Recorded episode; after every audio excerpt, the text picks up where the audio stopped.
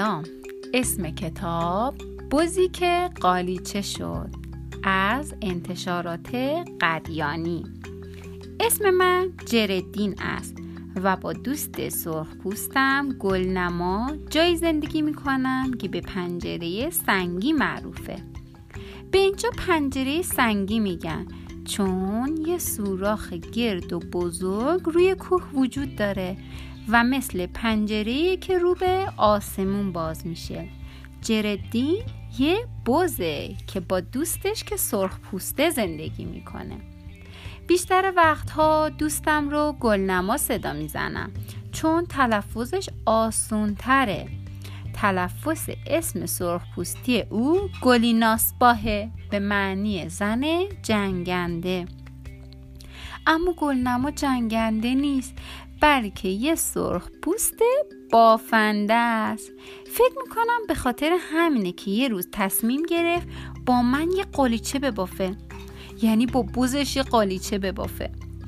یادم میاد یه بعد از ظهر گرم و آفتابی بود. گلنما بیشتر صبح رو مشغول تیز کردن یه قیچی بزرگ بود. من نمی‌دونستم می‌خواد از اون قیچی برای چه کاری استفاده کنه. اما خیلی هم تو نکشید که فهمیدم. تا اومدم بفهمم چی شده گلنما من روی زمین خوابون. پشمامو به شکل رشته های بلند قیچی کرد که به این رشته ها میگن موهه.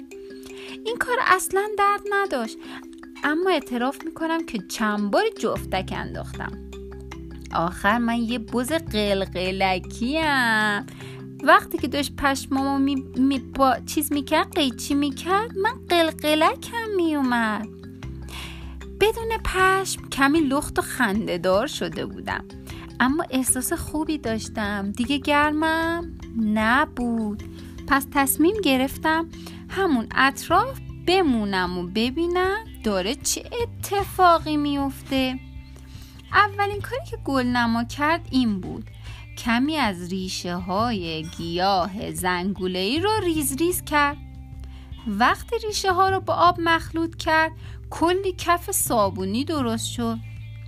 اون پشمای منو با آب و کف صابون شست تا تمیز و سفید شدن بعد از اون بخشی از من منظورش پشماست.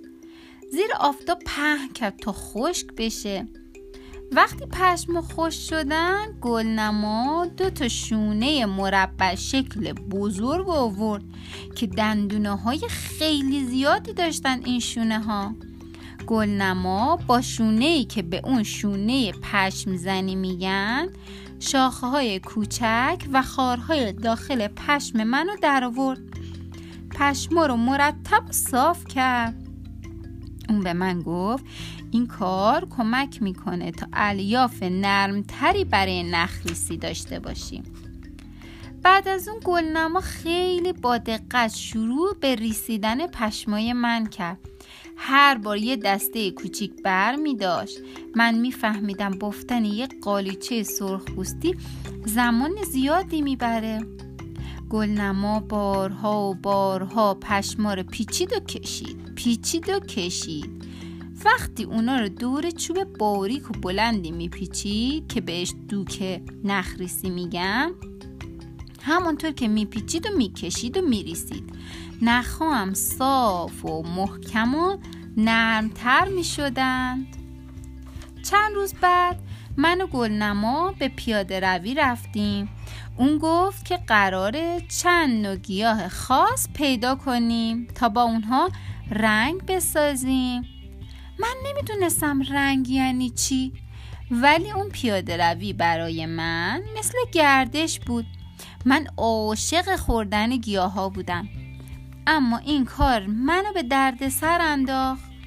وقتی گلنما دنبال گیاه های بیشتری رفته بود من همه گیاه هایی که توی سبد جمع کرده بود و خوردم. آخه خیلی خوشمزه بود. روز بعد گلنما منو مجبور کرد که تو خونه بمونم. خودش تنهایی به یه فروشگاه رفت. اون گفت رنگی که می‌خواست بخره به خوبی رنگی که از گیاه ها درست می‌شد نیست. اما چون من کار بدی کرده بودم رنگا رو خورده بودم گیاه رو خورده بودم مجبور شد بره فروشگاه رنگ بخره. خیلی نگران بودم که وقتی گلنمو برمیگرده به خونه هنوزم از دست من عصبانی هست یا نه؟ اما اون عصبانی نبود. چند دقیقه بعد سه تا دیگ بزرگ رنگرزی آماده کرد که روی آتیش می جوشیدم اون موقع بود که فهمیدم منظور گلنما از رنگ چی بود. اون پشم سفید منو درون یکی از دیکا گذاشت و رنگش صورتی شد. دوباره اونو توی دیگه دیگه فرو کرد و رنگ صورتیش تیره تر شد. وقتی کارش تموم شد و پشما رو آویزون کرد تا خشک بشن رنگ پشم ها به قرمز تیره قشنگی تبدیل شده بود. پس از اون کمی از پشم های من رو با رنگ قهوه‌ای کمی از اون رو رنگ سیاه کرد. با خودم گفتم یعنی اون گیاهایی که من خوردم بدن منو به این رنگا در می آورد؟ فکر کن یه بزی نصفش صورتی باشه نصفش قهوه‌ای یه خوردش هم سیاه.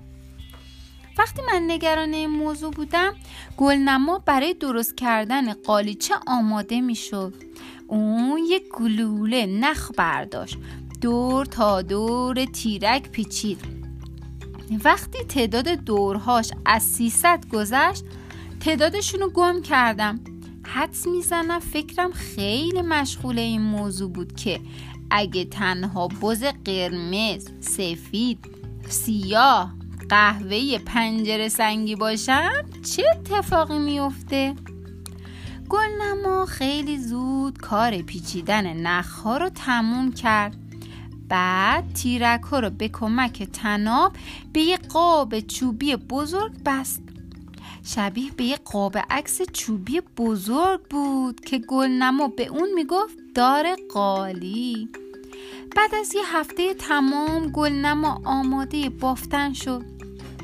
اون از پایین دار قالی شروع به بافتن کرد. بعد با هر رشته نخ قالیچه ما هم قد می‌کشید و بالا می‌رفت.